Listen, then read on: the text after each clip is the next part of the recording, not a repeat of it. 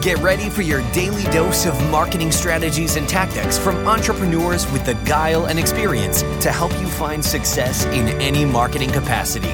You're listening to Marketing School with your instructors, Neil Patel and Eric Siu. All right, Marketing School listeners have a special message from our sponsor, DreamHost. If you want to rank higher on Google, you want to make sure your website loads super fast. Check out DreamHost. Not only is their solution super affordable, it'll make your website load faster, and they have amazing tools and support for your business to ensure that you grow and succeed.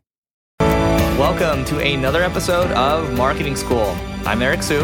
And I'm Neil Patel. And today we're going to talk about the seven essentials to building a million dollar business. So, I guess I can get started on this. Thinking about a million dollar business, well, guess what? You kind of have to have product market fit. You have to have something that people actually want, and you, you can validate that from sales. But also, when you're doing that, I mean, even before that, you got to make sure you're doing the right customer development so you're not going to lose your shirt. But a product market fit. Yeah, the thing I would say is if you're trying to build a million dollar business, and my hack would be go out there, go find all the competitors who have customers, go hit up every or go find all your competitors, go look at their customer list, hit them up and offer the same product or service for cheaper. Like it's stupid, it's a grind. It really does work. I've tried it myself. This is how I grew when I first started off because everyone's like, "Oh, you're offering SEO consulting? We're paying so and so 20 grand a month." I was like, "I'll do it for 10. I'll even throw in your first month for free." When you're starting off, you don't really have that many expenses. And you can even do cool things where it's like you do stuff for free in exchange for referrals or that to send out email blasts, assuming they're influencers and well known. Yeah. And the other thing I would say is look, we talk about this all the time, but ultimately, any business you see around the world is not, it's not really, I mean, yes, you're important, but it's ultimately the people around you that are helping you build it. So the team is important. Make sure you invest the time into building a great team. And look, if you don't know the first thing about building a team, invest resources into, you know, reading books or getting training. Like the, the book Who, for example. That's Who with a question mark. Check that out. Learn how to build a great team. Yeah, the fourth tip I have for you is get a office. Everyone these days is talking about a virtual company and how you can be placed everywhere. And yes, that's true. You can do well. But if you don't have your team in one place, what you'll find is the communication is inefficient. It's much harder to build a big business without office. And yes, there are big virtual companies, but if you look at the largest companies in the world, the Apples, the Googles, the Microsofts, right? You keep naming them down the list. I bet you the top 100 or 1,000, none of them are virtual. They all have physical locations, offices, and people coming. Not because it's, you know, there's not tools like Slack or Skype where they can get their employees to do work or team members. It's because having a location with everyone in it makes communication so much more simpler. And I'm currently on my newest venture, which is an ad agency. And I kid you not, it's growing faster than any other business because the one big difference everyone's like, oh, you're using your name, you've been an entrepreneur for longer. Sure, that helps.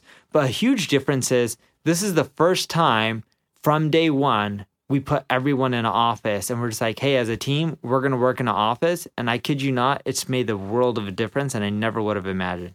Actually, Neil, that, that's a really good point because I think about when Single Grain was actually fluttering around, we moved out of an office. And the reason it's been growing consistently in the last couple of years is because we moved back into one area and the collaboration and what do you think about this? What about this?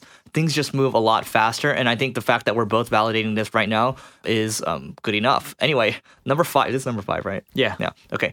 Number five, you got to become a media company. Bill Gates said this over 20 years ago. He said that in the future, every company out there is going to be a media company. And I was hanging out with a really um, guy that's really well connected in Hollywood the other day, and he was saying, look, everything's going back to the influencers, especially the celebrities out there. So becoming a media company is going to allow you to control the attention, and that's going to allow you to figure out what your audience needs and how you can serve them best, which is part of the reason why we do this podcast.